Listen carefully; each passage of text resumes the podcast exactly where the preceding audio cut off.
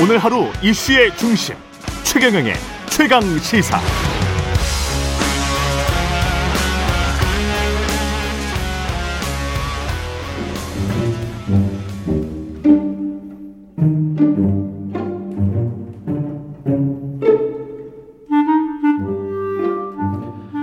최경룡의 최강 시사 2022 설 특집입니다. 예, 책에서 길을 찾다 두 번째 시간. 책에서 미래를 찾다.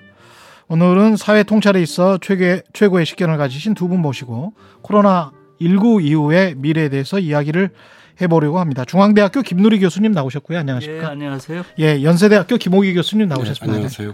예, 책 이야기긴 합니다만은 우리 현실 이야기인데요. 예, 예, 김누리 교수님께서 추천하신 책은 사이토 고헤이의 아, 지속 불가능 자본주의고 김호기 교수님도 오늘부터의 세계라는 아, 제레미 리프킨 포함해서 석학들 7인의 인터뷰 모음집입니다. 예. 이런 책들을 추천을 하셨는데 전반적으로 추천하신 이유는 아마 지금 현재 자본주의가 지속 가능한가? 어떻게 생각하십니까? 예, 예 지금 자본주의가 음. 위기다. 이건 우리 김호기 선생님 잘 아시겠지만 수십 년 됐죠. 거기에서도 네. 위기 담론이 엄청나게 네. 많았고요. 근데 지금 최근에 에, 코로나 겪으면서 보다 근본적인 위기 담론들이 나오고 있는 것 같고요. 그 중에서 제가 흥미롭게 본 게 요 지속 불가능 자본주의라는 건데 요 고해이라고 하는 아주 젊은 학자예요. 음. 보니까 제 아들이랑 같은 해에 태어났더라고요. 그래 그 정도로 젊군요. 예, 그 젊어요. 87년생인데요. 네. 어, 아주 독특한 시각에서 지금 자본주의를 그 분석하고 있는데요. 예.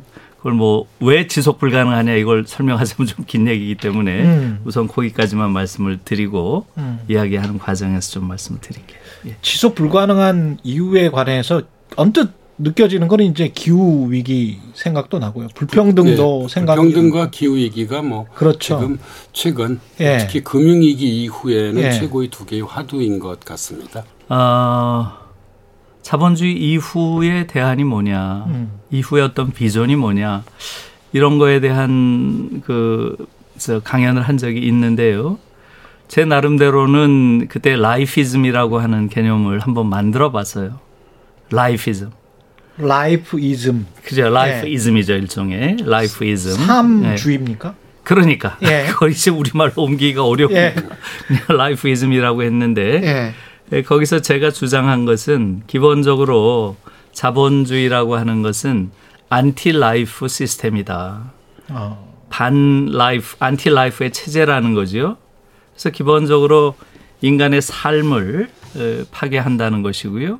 그것은 이제 인간과 사물의 관계, 인간과 사물의 관계를 왜곡시킨다는 거죠. 인간과 사물의 관계를 예. 왜곡시킨다. 인간이 사물을 만들어내는데 예. 이 자본주의 사회는 사물의 질서가 역으로 인간을 지배합니다.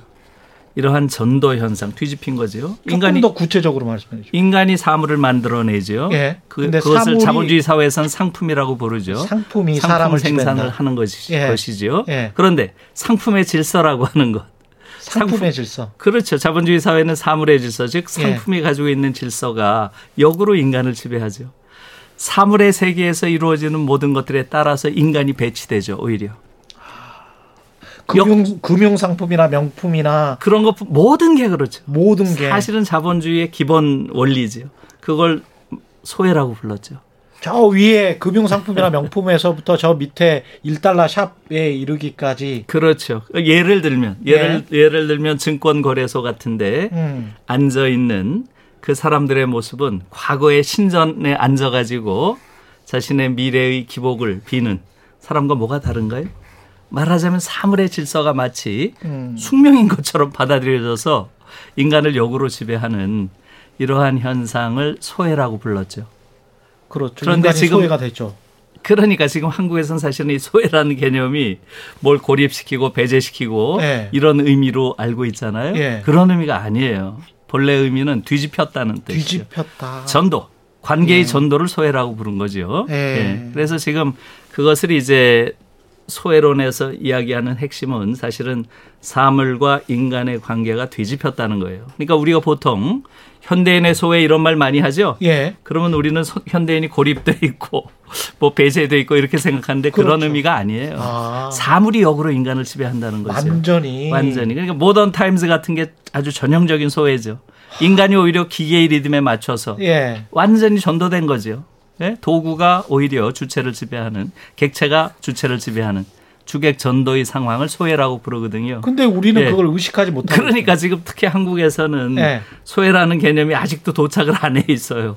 많은 일상 영역에서는. 예. 예. 그래서 아무튼 첫 번째. 음. 첫 번째가 그런 소외의 영역인 것이고요. 소외의 영역. 다시 말하면 인간과 사물의 관계를 전도시킨다 하는 것이고요. 예. 예. 두 번째는 인간과 인간의 관계를 파괴하는 거죠.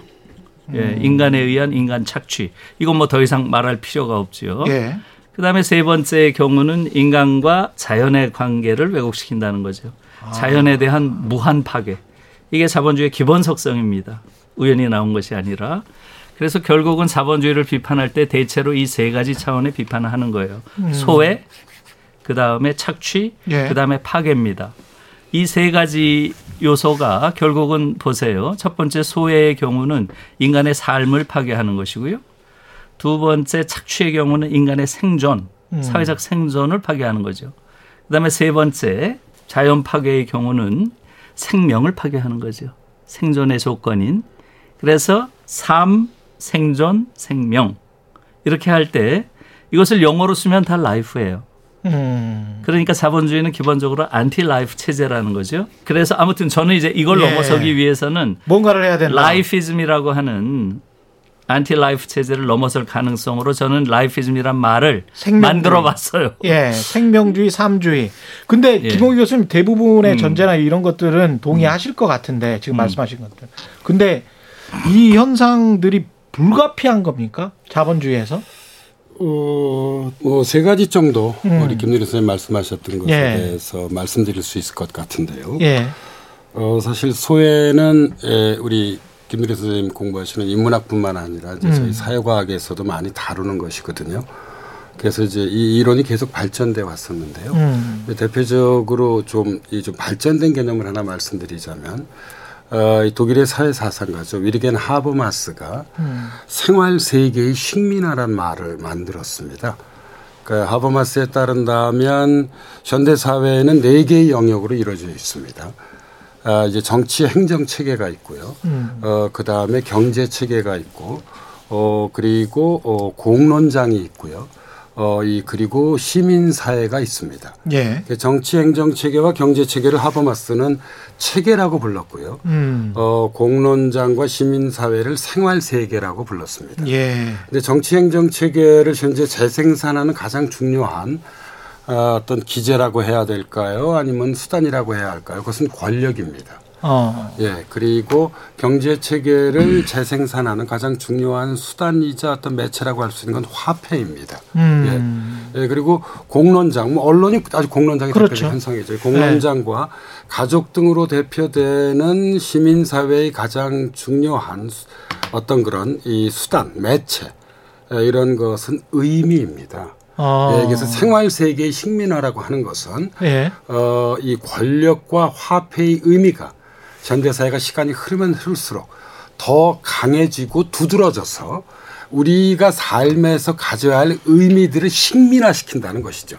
예. 그래서 아. 예, 이 개념은 어, 하버마스가 이제 나름대로 자기 예. 이론을 결산하면서 만든 개념이긴 한데요. 음. 어, 조금 전에 우리 김유리 선생님 말씀하셨던 음, 음. 소외의 연장선상에서 그러네요. 소외의 연장선상에는 예, 세련화시켰던 음. 것 같고요. 예. 두 번째로 말씀드리고 싶은 것은 하, 자본주의 이거 참 이게 이 판단하기 어려운 시스템입니다.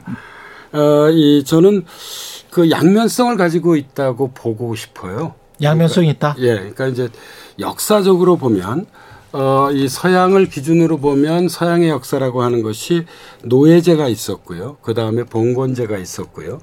그 다음에 이제 자본주의가 있었거든요. 음.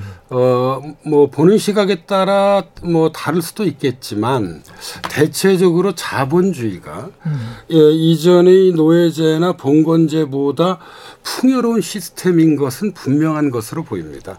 그러니까 덜 착취하지 않았냐 그런 생각도 들고요. 예? 덜 착취하지 않았냐. 아, 그거는 좀 다를 수 있습니다. 다를 수 있습니까? 어, 중세 시대 농노와 네. 자본주의 시대 노동자 중에 어떤 삶이 더 힘들었는가는 판단하기 쉽지 않을 것 아. 같습니다. 왜냐하면 뭐 자본주의 노동자 같은 경우는 초과 노동이 있었죠. 그런데 그렇죠. 이제 중소시대 농노들은 해가 지면 집으로 가서 어, 예, 쉬었다고 볼 수도 있기 때문에요. 이제 음. 그건 약간 이제 경험적인 자료를 가지고 우리가 좀 이야기를 해야 될 것 같고요.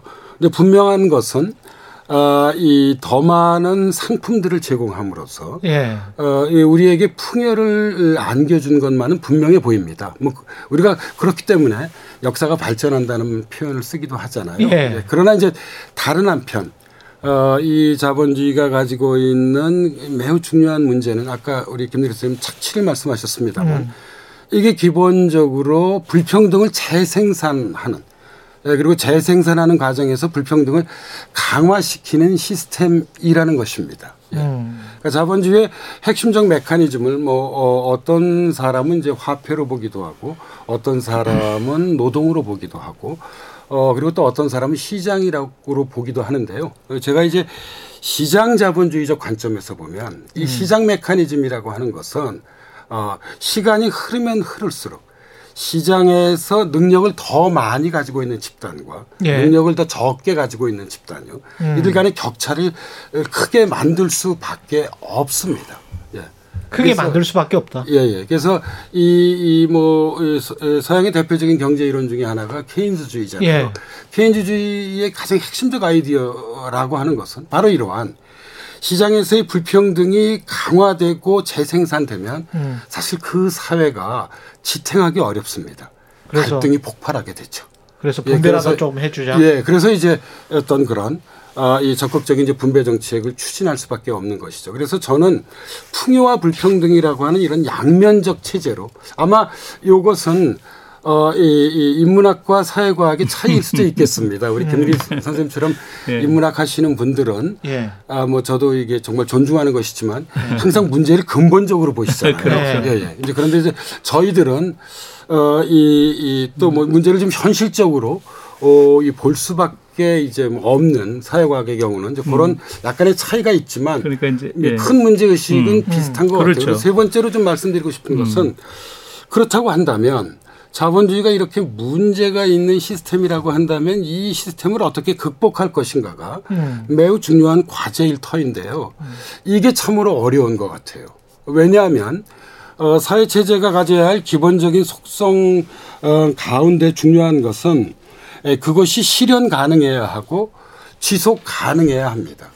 그런데 어, 지난 제 20세기를 돌이켜 보면 어, 뭐, 역시 보는 시각에 따라 다를 수 있겠습니다만, 어, 제가 보기에는 20세기의 역사라고 하는 것은 저는 자본주의와 아, 이 현실 사회주의, 그러니까 사회주의 간에, 뭐, 구소련이 대표적인 경우죠. 음. 이 경쟁 어떤 그런 이, 이 의세기였다고 봅니다. 예. 그런데 결국 예, 그 현실 사회주의가 자본주의에 패배하게 된 것이 어떤 역사적 그런 우리가 부정하기 어려운 이제 사실이라고 할 수 있는데요. 예. 이 점에 있어서 그렇다고 한다면 자본주의 체제가 분명 문제가 있습니다. 극복해야 합니다. 음. 우리는 이 자본주의를 넘어설 수 있는 실현 가능하고 지속 가능한 체제를 어떻게 만들 것인가.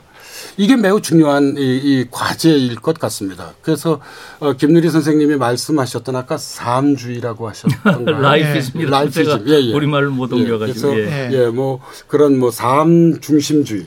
뭐 이 생활 중심주의, 생명 중심주의라고 저는 뭐 옮길 수 있다고 보고 싶은데요. 어, 이 이제 그런 어떤 자본주의를 넘어서는 새로운 어떤 그런 대안적인 지속 가능하고 실현 가능한 음. 시스템을 만들어내는 것. 음. 아마 이것이 제가 보기에는 음. 물론 뭐 정치의 과제이기도 하지만 음. 무엇보다도 대학에서 어떤 그런 사회와 역사를 연구하는 음. 어, 이 김일현 선생님이나 저 같은 어떤 우리 지식인들의 과제인 것 같습니다. 그 김호기 선생님 여러 가지 좋은 말씀 해주셨고요. 예. 거기에 이제 한, 마디 좀 보태자면 예. 저는 이 자본주의의 역설이라고 이야기하고 싶은데요. 음. 그러니까 자본주의가 많은 결함을 가지고 있기 때문에 음. 지금 우리에게 많은 고통을 주는 것이 아니라는 거죠. 자본주의가 가지고 네. 있는 놀라운 장점. 네. 그게 우리를 파국으로 몰고 간다는 이 역설적인 걸 좀 이해하셔야 된다는 거죠. 결함 때문에 고통받는 게 아니고 아니라 오히려 장점이 너무 뛰어나서 그러니까 이제 대체로 그렇게들 이야기를 하죠. 예. 지금 기원 이후 1800년 동안 예. 기원 이후 1800년까지 예. 대체로 인류의 물적인 발전이라고 하는 게 다섯 배 정도 음. 발전을 했다고 봅니다. 예. 그런데 1800년 이후 지금까지 요건 이제 200년 조금 더 넘었죠. 산업 혁명 예. 이후에 대체로 예. 이제 자본주의가 본격적으로 예. 작동한 이후겠죠. 그 동안에 인류가 예. 물적 성장을 얼마나 했을 것 같아요? 뭐 수십 배, 수백 배 했을 것 같은데요. 그러니까 예. 대체로 경제학자들이 평가하기로는 음. 대체로 100배 이상 성장했다 예. 이렇게 보는 것 같아요. 그렇다면 어떻습니까? 1800년 동안 다섯 배 성장을 했는데 불과 200년 동안에 100배. 100배 이상의 성장을 했다. 자본주의가 그렇게 놀라운 생산력을 가진 체제죠. 그렇기 때문에 예. 그 덕에 그 덕에 예, 인류가 역사상 처음으로 이제는 빈곤에서 해방되는 음. 이런 시대를 맞은 거죠. 그렇죠. 사실상 분배만 제대로 된다면 음. 전 인류가 그야말로 빈곤 상태에서 해방될 수 있는 물적 토대를 우리가 갖추게 된 거예요. 예. 이건 자본주의의 어마어마한 업적이죠. 그렇죠. 예, 인류를 예. 빈곤으로부터 해방시켰다. 이게 자본주의의 강한 업적인데 예. 바로 이 사실, 음. 자본주의가 놀라운 생산력을 가지고 있다는 이 사실이 자본주의가 가지고 있는 결정적인 결함이 되리라고는 생각을 못했죠. 왜냐하면 음. 생산이라는 게 뭐예요? 모든 생산은 궁극적으로 보면 자연을 변형시키거나 가공하거나 파괴한 결과물입니다. 그렇잖아요. 그렇습니다. 예. 그렇기 때문에 예. 자연과의 관계 속에서 봤을 때 자본주의가 100배 이상의 생산력을 가졌다는 말은 음. 자연의 관점에서 보면 자본주의는 자연에 대한 어마어마한 파괴력을 행사했다는 얘기죠. 100배 파괴했다는 그렇죠. 100배 파괴했다는 이야기죠. 초단기간에. 그렇죠. 불과 200년 동안에 그렇기 때문에 우리가 알다시피 자연이라고 하는 것은 자기 치유력을 가지고 있지 않습니까? 예. 자기 회복력을 가지고 있어요. 그런데 그것도 어느 정도까지죠. 한계가 음. 있는 거죠. 그렇기 때문에 이것이 깨져버리면 복원이 안 된다는 것. 음. 이러한 인식을 벌써 보편적으로 한 게 50년이 더 됐죠. 예. 그게 바로 1970년에 로만 클럽에서 나온 말이죠. 음. 그때 나온 유명한 말이 지금도 계속 쓰이고 있죠. 예. 지속 가능한, 가능한. 발전. 이 말이 그때 나온 거죠. 음. Sustainable Development란 말이 예. 그때 나와서 지금 50년 이상 쓰이고 있는데요. 바로 이미 50년 전에 자본주의가 가지고 있는 생태 파괴의 파국적 결과를 다 예, 예감하고 있었던 거예요. 그게 지금은 아주 극적으로 더 심각해진 상황인 거죠. 임계점에 다가가고 있다. 지금 대체로 나오는 그런 미래학자들이나 또 생태 관련된 사람들의 음. 이야기는 예. 이미 넘어섰다는 거죠. 이미 어, 인류의 미래가 없다. 22세기는 오지 않는다. 이게 사실은 유럽에서는 이 이야기가 나온 지가 30년이 더 됐죠. 지금 사는 인류가 최후의 인류다. 이 말에 대해서 진지하게 생각하는 거예요. 지금 한국에서는 네. 미래에 대한 어떠한 이야기도 들리지 않습니다. 미래 세대에 대한 관심도 없고요. 음. 미래 생명, 앞으로 지구에서 태어날 미래 생명에 대한 고려는 아예 없는 나라예요. 이게 지금 우리의 큰 문제죠. 사실은 지난번 독일에 음. 작년에 9월에 있었죠. 총선에서 예. 핵심 쟁점이 뭔지 아십니까? 예. 46%가 무려 음. 생태 기후 변화 이 문제였어요. 이슈의 음. 46%가. 32%가 코로나에 대한 현실적인 대응 이걸 가지고 다퉜고요. 음. 경제 문제를 다룬 게 12%밖에 안 됩니다. 지난번 총선에서. 그런데 예. 지금 한국에서 과연 그런 문제를 지금 다루고 있나요? 지금 대선을 하고 있는데 미래 세대에 대해서 미래 태어날 생명에 대해서 지금 한국에서처럼 이렇게 무책임한 어른을 가진 나라가 없어요. 제가 그 이야기를 다른 자리에서도 한 적이 있는데요. 예. 제가 반론 차원에서 이런 질문을 어, 예, 예, 물론 물론 할수 예. 있죠. 예. 이게 환경이라는 게 글로벌 공공 공공재지 않습니까? 그렇죠. 예. 그래서 이제 기후학자들 이야기는 음. 기후 경제학자들 이야기입니다. 예, 예, 예. 이걸 우리만 깨끗하게 해서 또는 음. 독일만 깨끗하게 해서 미국의 음. 트럼프나 또는 음. 바이든이 동의를 하지 않으면 또는 중국이나 인디아가 동의를 하지 않으면 뭐 우리만 깨끗하게 해서 우리 대기가 좋아질 리가 없고 그렇죠 물론이죠 예. 그렇죠 우리 네. 그러면 이게 글로벌 공공재라고 그래서 공짜로 다 쓴다고 해놓고 나중에는 다 속이다가 결국은 교수님 말씀대로 그냥 우리는 멸망하는 그 경로로밖에 갈 수 없는 겁니까? 아니면 다른 길이 있는 겁니까? 아니, 그러니까 한 가지 측면에서 맞아요. 네. 한 가지 측면에서 맞는 게 글로벌 공공재라는 측면이라기보다는 네. 이 고해이란 친구도 이 지속 불가능 자본주의라는 책에서 소위 제국적 생활 양식 이런 표현을 쓰고 있어요. 아. 임페리알레 레벤스파이저 예. 이런 말을 쓰고 있는데요. 굉장히 중요한 말이라는 생각이 들어요. 음. 지금 특히 서구 세계 선진국이 누리고 있는 풍요라고 하는 것은 사실은 주변부 대체로 지금 글로벌 사우스라고 부르는 예. 빈곤국들이죠. 이쪽에서 착취와 수탈의 결과 그들이 누리는 거 아니겠어요? 음. 그런 부분들이 분명히 있죠. 지금 환경 문제도 그것과 소위 제국적 생활 양식이라고 하는 서구 선진국들의 그런 풍요로운 삶의 방식 이것과 띄워놓고 생각할 수가 없죠. 그런 측면이 분명히 그러네. 있죠. 네. 그런데 예, 그와 연관해서 예, 꼭 이제 결론적으로 말씀을 드리면 네. 그럼에도 불구하고 음. 지금 이루어지고 있는 생태 환경의 그런 위기라고 하는 것은 음. 거의 과학적으로 이미 증명이 돼 있단 말이에요. 이미 증명 예, 이미 있다. 증명이 돼 있고 많은 미래학자들의 경우는 네. 이미 임계선을 넘었다고 본단 말이에요. 그쯤이 되면 우리의 경우도 이제는 여기에 대해서 진지하게 생각을 해야, 해야 되는 된다. 거지요. 게다가 네. 게다가 지금 문제는 뭐냐면 지금 우리가 살고 있는 이 지역이 네. 생태 지옥에 가장 집중된 지역이라는 거예요. 왜냐하면 중국이 인류의 생태적 미래를 결정한다 이런 말 들어보셨죠? 예. 결국 중국이 문제인데 음. 중국으로 봐서는 동안 지역, 음. 중국의 동안, 우리로 그렇죠. 하면 서안이죠. 예.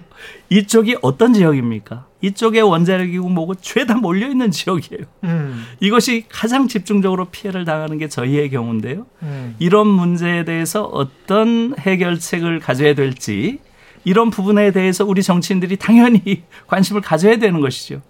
그런 부분에 대한 어떠한 논의도 없다는 것은 음. 이것은 그 자체가 저는 범죄라고 봐요. 우리가 지금 자본주의 지속 불가능성 문제도 중요하지만 음. 아까 우리 그 최경영 기자께서 말씀하셨던 전 자본주의와 민주주의의 관계도 음. 어, 이 청취자분들에게 좀 이렇게 말씀을 좀 음. 드릴 필요가 예. 있다고 음. 생각합니다. 어, 이것이 이제 양립 가능하냐, 양립 불가능하냐 그러니까요. 그 문제인데요. 예. 어, 자본주의의 기본적 속성은 어, 이, 뭐, 미국식으로 얘기하자면 1달러 1표입니다. 예. 그러니까 이제 우리식으로 얘기하면 1원 1표죠. 예. 어, 이건 아니 제가 만들어내는 것이 아니라 그렇죠. 사회과학자들이 음, 많이 쓰는 음, 말입니다. 음, 민주주의는 1인 1표입니다. 음. 예, 그 경제의 원리와 정치의 원리가 음. 다른 것이죠. 음. 예. 근데 인간이 살아가는데 가장 중요한 것은 이제 물질적인 삶입니다. 예. 역시 먹고 사는 문제가 가장 중요하죠. 이제 세계 대부분의 나라가 이제 자본주의를 받아들이고 있습니다. 음. 예. 그러니까 중국 같은 경우도 그 이 시장 사회주의, 그러니까 음. 시장을 받아들였다고 해서 예, 시장 사회주의라는 표현을 쓰고 있잖아요. 그렇죠. 예, 이게 자본주의 시장을 받아들인 거죠. 그렇죠. 음. 예, 그래서 먹고 사는 물질적 삶의 문제가 가장 중요한데 음. 예, 이 물, 물질적 삶의 양식으로서 자본주의가 가지고 있는 가장 치명적 문제는 음. 아까 저희들이 이, 이 이야기를 나눴던 불평등의 문제입니다. 음. 결국 어떤 형태로든 불평등을 해결하지 않으면 완화시키지 않으면 이 시스템 자체는 붕괴할 수밖에 없는 것입니다.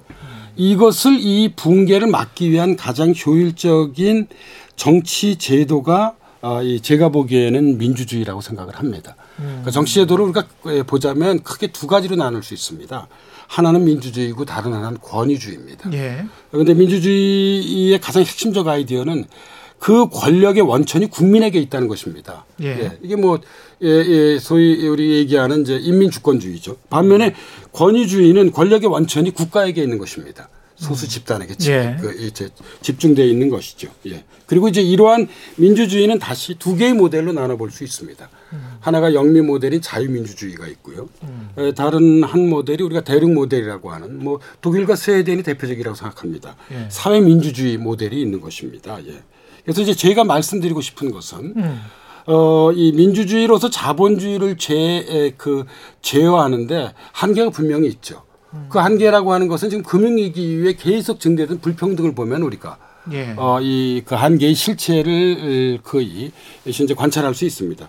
그럼에도 불구하고 자본주의 이 시스템을 그 이 어느 정도 제어할 수 있는 제도로서 민주주의는 매우 중요하다고 생각을 하고 있고요. 음. 권위주의와 비교해 볼 때 민주주의가 갖는 정말 중요한 장점.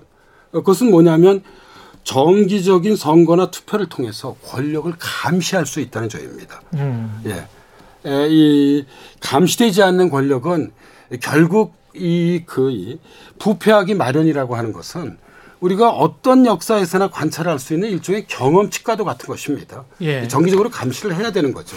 근데 선거나 투표가 가장 효율적인 시스템이라는 생각이 듭니다. 여기서 어, 자본주의와 민주주의의 불가능성, 양립 불가능성을 이야기하는 사람들도 있지만 제가 음. 보기엔 자본주의를 그래도 감시하고 견제하고 대응할 수 있는 가장 효과적인 시스템은 민주주의일 수밖에 없다는 걸, 어, 이, 하나 말씀드리고 싶고요. 예. 두 번째, 이제 이 두 분이 말씀하셨던 것에 제 생각을 좀 더해 보자면, 음. 어, 전 그럼에도 불구하고, 그 사실 지금, 어, 이 전지구적인 생태 위기, 다시 말씀드리자면, 뭐 가장 대표적인 것이 이제 기후 위기 같은 것인데요. 이 기후 위기의 많은 부분은 사실 선진국이 이 거의, 예, 이 비서구 사회, 예, 그러니까 뭐 옛날에 우리 제3세계라고 많이 예. 표현했는데요.